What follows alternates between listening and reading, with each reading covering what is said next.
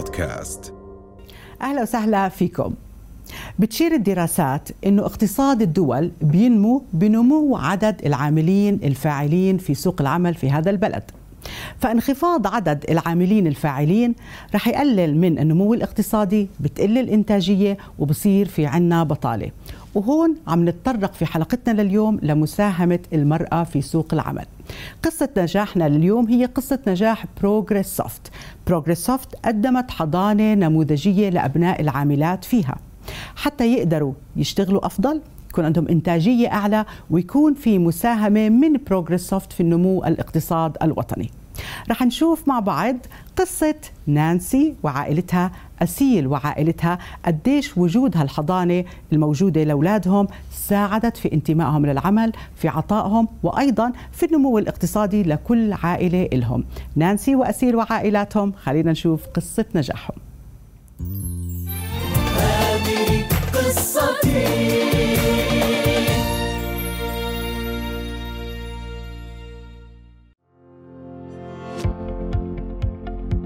أنا ما بعرف لو ما في حضانة كنت حستمر أو ما حستمر بالشغل. ما بتتخيل قد إيه الراحة النفسية أول إشي، لأنه أنت بتطلع الصبح وأولادك معك.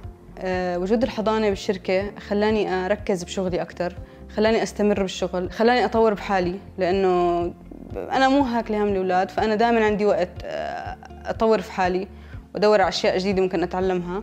بنفس الوقت أولادي بأمان، عم بتعلموا أشياء جديدة، عم بعبوا يومهم بطريقة صح. هلا لما اولادي موجودين معي بالحضانه صراحه تركيزي اكثر بشغلي، بعطي وقت اكثر للتاسكات اللي موجوده بين ايدي، ببطل همي بس انه والله اكلوا وشربوا مرتاحين مبسوطين، لاني انا واثقه انهم هم موجودين بمكان امن لهم، وفي كادر مثقف ومتعلم وكادر مؤهل اصلا لرعايه الاطفال. وجود الحضانه بمكان العمل كثير كثير مهم للام وبرضه لصاحب العمل، لأنه بتختصر علينا وقت كتير. هلا لما يكون في أي ظرف الأم تضطر تشوف ابنها فيه دقائق بتكون عند طفلها، بتطمن عليه، بتعمل اللازم وبترجع لدوامها. يعني أنا مريت بموقف إنه كان في فيضان وولادي معي، كنت كتير مبسوطة ومرتاحة، وكل حدا كان يقول لي إنه لا خلص خليكي بالبيت أأمن إلك ولأولادك. قلت لهم لا، طول ما أنا وولادي بنفس المكان فأنا مرتاحة، وببالك إنه هم معي بنفس المبنى ببروجريس سوفت. هذا شعور يعني لا يقدر بثمن صراحة. هلا احنا كل يوم الصبح نطلع كلنا مع بعض، انا وجوزي، وكنا قبل سنتين نطلع البنتين. هلا بنتي الكبيرة بتروح على المدرسة وبنتي الصغيرة بتيجي هون. هلا انا بالنسبة لي الشركة تعرفت فيها على مرتي في الشركة، وتزوجنا وجبنا أول بنت، وكان في الحضانة تاعت الشركة، وكان الموضوع جدا مريح. يعني أنت فكرة أول ولد أو أول بنت يكون مأمنة له بيئة مريحة ومطمن عليه، وهي الشغلات كلها بصراحة كانت إنه إشي كتير منيح. وبعد هيك تخرجت من الحضانة وأجت بنتنا الثانية، ونفس الشيء موجودة في الحضانة. صراحة هو إشي حلو، يعني أنا مبسوطة في هاي السيتويشن. فاهمين على بعض، بنطلع على الصبح هدفنا نحقق هدف واحد اللي هو نطور حالنا ونطور عائلتنا وكل شيء، بنفس الوقت مرتاحين إن أولادنا بأمان في مكانهم، عم بتعلموا وبدرسوا وبيلعبوا ومبسوطين، يعني مش أكلين همهم. هذه قصتي.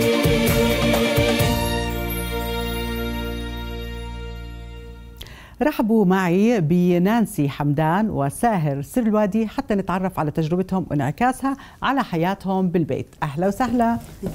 أهلا نانسي، كيفك حبيبتي؟ تفضلي. أهلا ساهر، كيفك؟ تفضل. أهلا وسهلا فيكم معنا اليوم. كيف الأولاد؟ تمام كويسين اكيد، متعلمين النظام. يعني اذا هيك الحضانه هالقد نموذجيه فاكيد هذا منعكس ايجابا عليهم. اكيد طبعا، يعني هذا صار بالروتين تبعنا اليوم. برافو برافو. طيب نانسي، انت تخرجتي قبل 15 سنه، ومن التخرج لليوم عم تشتغلي ببروجريس سوفت وصرتي مديره مشاريع. كنت بتقدري تستمري بهذا المجال لو ما كان في حضانه ترعى اولادك الثلاثه؟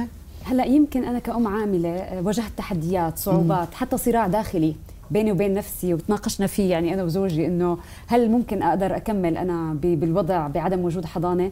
فبالعكس يعني اداره الشركه رسالتها اللي عم بتوجهها بالمجتمع، ووجود اداره ثاقبه بشركه بروجريس سوفت وداعمه للمراه، خلتني اقدر استمر يمكن وانجح واتطور وابقى 15 سنه وان شاء الله للعمر. يعني بتحسي مريح انك انت موجوده فوق واولادك تحت بالحضانه؟ اكيد طبعا، يعني ما في مسافه بوجود، يعني بحاله انه هم تعبانين، حسوا انه لازم ماما تكون موجوده، انا اشتقت لهم بقدر انزل اشوفهم.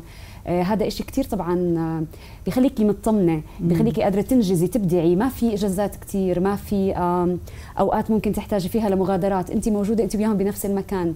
فهذا إشي بخلي الإنسان فعلا أنه يركز بشغله، يركز بعمله، بيعطيه مجال أكتر أنه يبدع، وبنفس الوقت هو مطمن ونفسيا مرتاح، حاس حاله هو وولاده في بيتهم الثاني. مظبوط. ساهر، يعني أنت أبو مثالي. خليك تسلم. يعني شفنا قد إيه أنت متعاون بالبيت، قد إيه كمان عم يعني بتكمل دورك. فهنا بحب أعرف منك قد إيش وجود هالحضانة لترعى الأولاد بالمكان اللي بتشتغل فيه نانسي عم بنعكس إيجابا على عائلتكم، على جوكم العائلي. صحيح، الحضانة كان لها تأثير كبير علينا في العمل داخل الأسرة وترتيبها.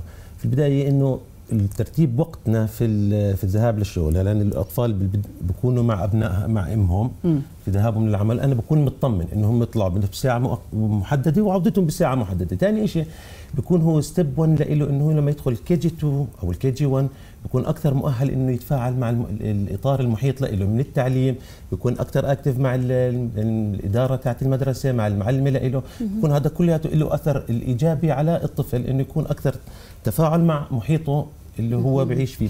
ونانسي، هلا ابنك وبنتك تخرجوا لعمرهم 7 و8 سنوات، صحيح، ولسه بيشتاقوا لمعلماتهم. طبعا ليه بتحسي انه عندهم هذا الارتباط؟ يمكن حكيتها بالبدايه، احنا ما ببروجرس سوفت مش عايشين بشركه، احنا هذا كان بيتنا الثاني، وقضينا فيه وقت انا واولادي يمكن اكثر من الوقت اللي قضيناه في بيتنا. يعني احنا عم نقعد 10 ساعات كنا في البيت.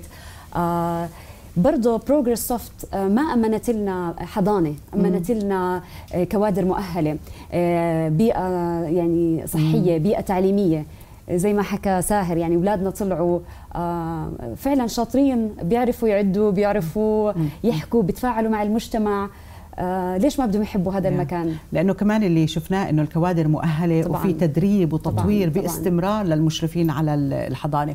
هلأ هنا أكيد مثلا نانسي عندك صحبات اضطروا يتركوا شغلهم بسبب الأولاد، فيش حدا يحط الأولاد عندهم، أو مثلا حطوهم بحضانات تانية وكان بجوز مكلف كمان. فبحب هيك أسمع منك من وجهة نظرك أنت، شو الفرق ما بين بروجرس سوفت أو أي مؤسسة بتوفر هاي الخدمات لرعاية الأطفال، أو مؤسسة تانية خلص بتضطر الست تترك الشغل؟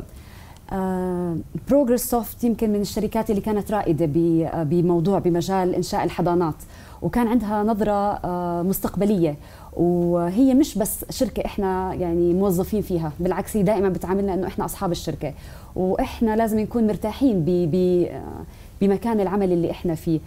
ف بروجرس سوفت يعني كانت بتراعي هذا الاشي، كانت بتراعي انه فعلا الموظف لازم يكون مرتاح مبسوط، وكأي أم عاملة هي كمان لازم تكون مطمنة وين أولادها موجودين خلال فترة الدوام. هذا يعني، وإحنا بنشكر بروجرس سوفت إنه أدركت أهمية مشاركة المرأة الاقتصادية في سوق العمل، ومش أي مشاركة، يعني عمالنا بنشوف عم تنعكس على الأسرة، على كل أسرة، وعلى الأطفال، وعلى الجيل الجديد. إحنا بنشكر وجودكم معنا، سلمينا على الأطفال كلهم. شكرا لك نانسي حمدان، شكرا لك ساهر سلوادي، نتمنى لكم دائما التوفيق. خليكم معنا. حسب أرقام مؤسسة صداقة هناك ما لا يزيد عن 130 حضانة مؤسسية في الأردن، وهذا رقم قليل جدا، ونحن بالنسبة للاقتصاد الوطني بحاجة لمشاركة اقتصادية أكثر حتى تتحرك العجلة الاقتصادية، تزيد الإنتاجية وتقل البطالة.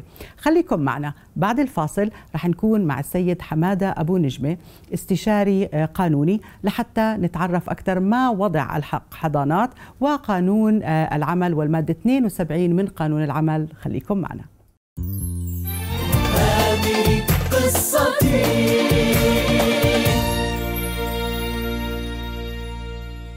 يا ريت كل المؤسسات زي بروجرس سوفت، للأسف مش كل المؤسسات زي بروجرس سوفت. عشان هيك كان لازم يكون في عنا تحرك وطني، تحرك جاد لتعديل المادة 72 من قانون العمل اللي بتساعد المرأة إنها تنخرط وتضلها موجودة بسوق العمل.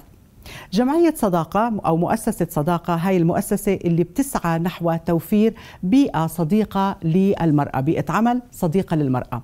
رح نستعرض من خلالها مشاركة المرأة الاقتصادية، شو تعديلات اللي صارت على المادة 72 من قانون العمل، شو البدائل اللي عم تعطيها للمرأة لصاحب العمل، وأيضا دور الضمان الاجتماعي. خليكم معنا وبعدها منكمل حديثنا بالناحية القانونية. هذه قصتي.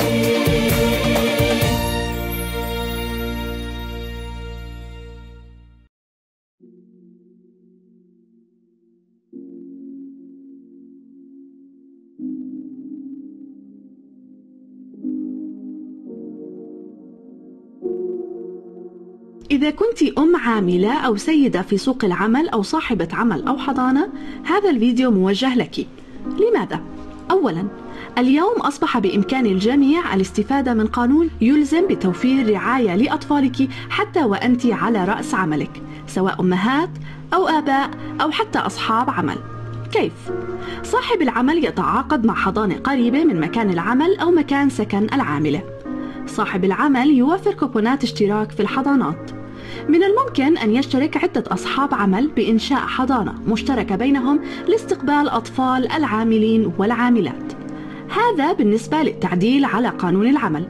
أما التعديل الثاني فقد كان في قانون الضمان الاجتماعي. هذا التعديل يتيح للأمهات العاملات المشتركات بالضمان الاجتماعي فرصة الحصول على دعم مادي مباشر من مؤسسة الضمان ولمدة 6 أشهر بعد الانتهاء من إجازة الأمومة والعودة للعمل. وليس ذلك فقط، إذا كنت صاحبة حضانة فأصبح بالإمكان أن تحصلي على دعم مباشر لتكاليف حضانتك التشغيلية وفق شروط معينة يحددها الضمان الاجتماعي.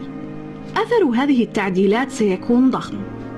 ارتفاع نسبة مشاركة المرأة الاقتصادية في سوق العمل، ارتفاع قيمة قطاع الرعاية ومهنيته وكفاءته، الاستثمار في الطفولة المبكرة وبالتالي إعداد جيل جاهز للمدرسة، تخفيف أعباء الرعاية عن الأسر العاملة وتحديدا عن الأم العاملة، تخفيف الأعباء المالية عن أصحاب العمل، تحقيق العدالة الاجتماعية بين العاملين والعاملات في مختلف القطاعات، توسيع مظلة الحماية الاجتماعية. هذه التعديلات كانت نتاج سنوات طويلة من الجهود من قبل الكثير من الجهات، كان أولهم أصحاب القضية، الأمهات العاملات وصاحبات الحضانات ومقدمات الرعاية العاملات في القطاع.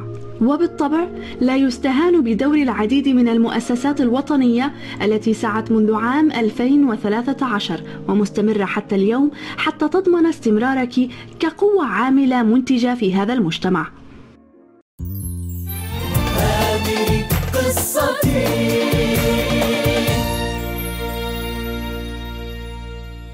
الموضوع صار بده تفسير أكثر لحتى نعرف وين المشكلة. رحبوا معي بالأستاذ حمادة أبو نجم، المستشار القانوني ومدير بيت العمال للدراسات. أهلا وسهلا. أهلا أستاذ حمادة، تفضل. كيفك؟ الحمد لله، يعطيك العافية وبنشكر وجودك معنا اليوم، لأنه الموضوع بده ترجمة. نعم. يعني عم نشوف أنه تم تعديل المادة 72 من قانون العمل وأعطت بدائل. نعم. ولكن شو المشكلة؟ ليه عم نشوفها أو مش مطبقة على أرض الواقع؟ شكرا. في أسباب متعددة طبعا. السبب التشريعي هو الأساسي، يعني حتى تكون واضحة الصورة. قانون العمل تم تعديله في عام 2019 في شهر 5. في 2019 كان يفترض أن يصدر بموجبه تعليمات تحدد ما هي البدائل التي يجوز لصاحب العمل استخدامها لإنشاء حضانة في موقع العمل. يعني نعم. إذا كان ما عنده إمكانية ينشأ حضانة في موقع العمل، ظروف طبيعة الموقع غير مناسبة، أن يكون هناك بدائل. هذه التعليمات لم تصدر لغاية الآن للأسف. يعني إحنا الآن مر أكثر من 1.5 سنة تقريبا ولم تصدر هذه التعليمات. التعليمات هي أساسية، لأنه من خلالها بإمكان وزارة العمل أن تراقب، وبإمكان صاحب العمل يعرف بالضبط شو الخيارات المتاحة أمامه حتى يعرف يطبقها. طب قد إيه بدها وقت هاي لحتى تصير؟ هي يفترض كان تصدر فورا. يعني المفروض بمجرد صدور القانون أن تصدر هذه التعليمات، لأنه كانت الحكومة اللي هي معنية بإصدار هذه التعليمات كانت بمعرفة أنه عندما يوضع هذا النص يجب أن يصدر موجب تعليمات، وكان يفترض أن تصدر مباشرة. واللي لازم تكون من وزارة العمل.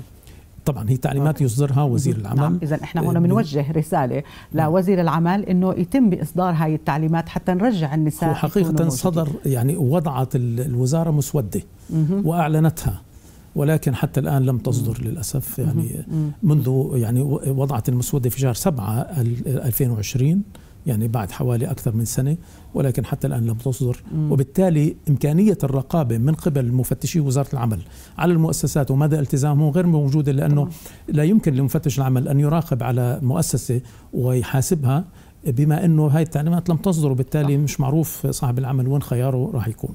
طيب هلا إذا ضلينا على هذا الحال خلينا نستعرض أرقام حسب منظمة العمل الدولية، عم بتقول إنه المشاركة الاقتصادية للمرأة في الأردن هي 14.9% فقط، وهي نسبة متدنية. لما عم نحكي على النسبة العالمية هي 48.7% مشاركة المرأة، عم نحكي على الاتحاد الأوروبي 51.1%، المعدل العربي 19%، بنيجي إحنا من أدنى الدول.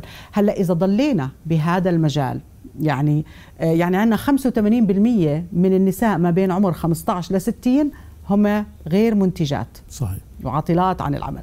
إذا ضلينا بهذا الحال شو ممكن ينعكس على اقتصادنا الوطني؟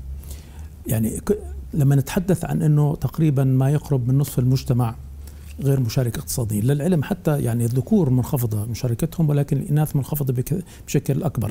المعدل العام للمشاركة الاقتصادية في الأردن حوالي 34%.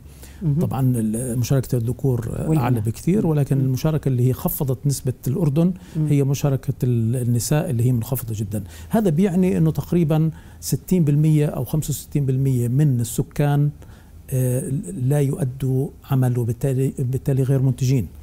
في دراسة يعني دولية حول الأردن تفيد بأنه إذا نجحت الأردن في جسر هذه الفجوة وزيادة المشاركة الاقتصادية للمرأة سيزيد الناتج الإجمالي المحلي 8 مليارات دولار سنويا. هذا احنا بحاجة له. وبالتالي كمان أيضا سد هذه الفجوة أيضا سيساعد في زيادة الناتج المحلي الإجمالي 46%. هاي دراسة طبعا من منظمة العمل الدولية، وهناك دراسات أخرى طبعا محلية ودولية طبعا تؤكد ذلك. يعني ليس من فراغ لما نتحدث عن مشاركة المرأة الاقتصادية. مشاركة المرأة الاقتصادية هو ليس طرف ذاتي لذات المرأة، هو متطلب أساسي للاقتصاد الوطني. لما احنا نتحدث عن جزء كبير جدا من المجتمع الأردني لا يؤدي عمل إنتاجي وبالتالي ليس منتج اقتصاديا، هذا يؤثر على الاقتصاد بشكل عام. نشكر وجودك معنا أستاذ حمادة أبو نجمة مدير بيت العمال للدراسات. شكرا. شكرا لكم، يعطيك العافية.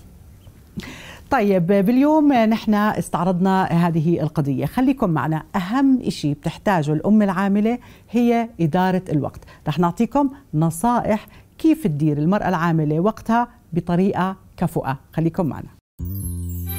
هذه قصتي.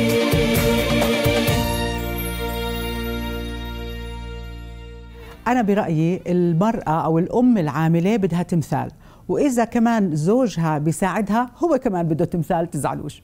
نصائحنا اليوم هي نصائح لإدارة الوقت لكل أم عاملة، لأنه إحنا بنعرف قديش بتكون عم تتسابق مع الوقت، بتتمنى إنه نهارها يكون 48 ساعة مش 24 ساعة. فالنصائح من تجربتي الشخصية ومن تجربة نساء عاملات عديدات شو عم بيعطونا؟ نصائح، رح أعطيكم 9 نصائح لإدارة الوقت لكل أم عاملة. أول وحدة، جدولي ساعات نوم كافية لراحتك. ما حدا بيقدر ينجز بنهاره إذا مش نايم منيح، فزي ما بتحطي وقت إنه إمتى تنامي، إمتى تداومي، إمتى تغدي العيلة، في وقت إلك ضروري تكون راحة مناسبة لصحتك، وكل البيت لازم يحترم هذا الوقت إنه هذه الساعات نومك. تاني واحدة، حددي ساعات عملك وكوني حازمة. هلأ احنا في عصر من بعد الكورونا كتير في ستات عم بيشتغلوا من البيت، هذا بيعني انه التليفونات، الايميلات، الطلبات بتستمر لبعد ساعات الدوام الرسمي. هون لازم كل ام وكل ست تكون حازمة. انا عندي عيلة بقدر اخلص شغل الساعة 5 أو 6، وتأكدي كل مرة انه تكون التوقعات مناسبة، توقعاتك لوقتك زي توقعات مديرك في العمل او زملائك في العمل، تكون واضحة من البداية حتى ما يصير في نوع من سوء التفاهم. ثالثا، هاي جملة كتير حبيتها أنا، اتعلمي تقولي أعتذر عن ذلك. زي ما بتقولوا لازم أتعلم أقول نو، أعتذر عن ذلك، لأنه كتير مرات إحنا بنتبرع بأشياء مش إلنا، بنستحي نقول لا، بالتالي بيروح مضيعة للوقت ومضيعة كمان لصحتنا ولوقتنا مع أولادنا. تعودي أعتذر عن ذلك، وشوفي قديه حمل بيروح عن ظهرك، وشوفي قديش الناس بصير يحترموا وقتك. أولادك بتعلموا إن أنت إلك وقت، مش ضروري تقولي نعم لكل الناس. ثالث وحدة، رابع وحدة، حددي أهداف يومية منطقية، مش تعملي شو عليكي لليوم تنجزي يكون بده 100 ساعة، لا، خليها تكون طلبات منطقية، أهداف منطقية. إذا ضل عندك وقت بتكملي الباقي، وهيك بيساعدك ما تكوني تركضي، ما تنضغطي، وتقدري تنجزي وأنت مرتاحة. بعدين خامس وحدة، توقفي عن القيام بأكثر من شيء بوقت واحد، اللي نحن بنسميه المالتي تاسكينج. الصراحة والصحيح والعلم بيقول لما تحاولي تقومي بأكثر من شغلة في نفس الوقت أنت ما عم تعملي ولا شغلة. يعني لما تدرسي ابنك بس درسي ابنك، لا تشيكي شو بدي أطبخ لهم بكرة. لما تكوني بشغلك ما تشيكي شو بدي أطبخ بالبيت. حاولي افصلي وما تعملي أكثر من شغلة بوقت واحد. رقم 6، لا تتوقعي الكمال. أنت كأم عاملة عم بتقومي بشغلك في البيت، بتربية أبنائك، بتدريسهم، بكل شيء عليكي، مش كل شيء لازم يكون بيرفكت، وإنك ما تكون عندك كمال لا يعني الفشل، بالعكس هذا هو النجاح، إنك قادرة تدبري حالك. بعدين أوجدي أوقات للمتعة والضحك. السنين بتمرق هيك، والإشي الوحيد اللي بتذكروا أولادك هي ساعات المتعة بين العيلة، فدوري دائما ساعات متعة، ساعات للضحك لنفسك، راحة نفسية لنفسك، تكوني أنت مرات لحالك حتى تقدري دائما تستمتعي بوقتك مع عائلتك وتعطي أكثر في عملك.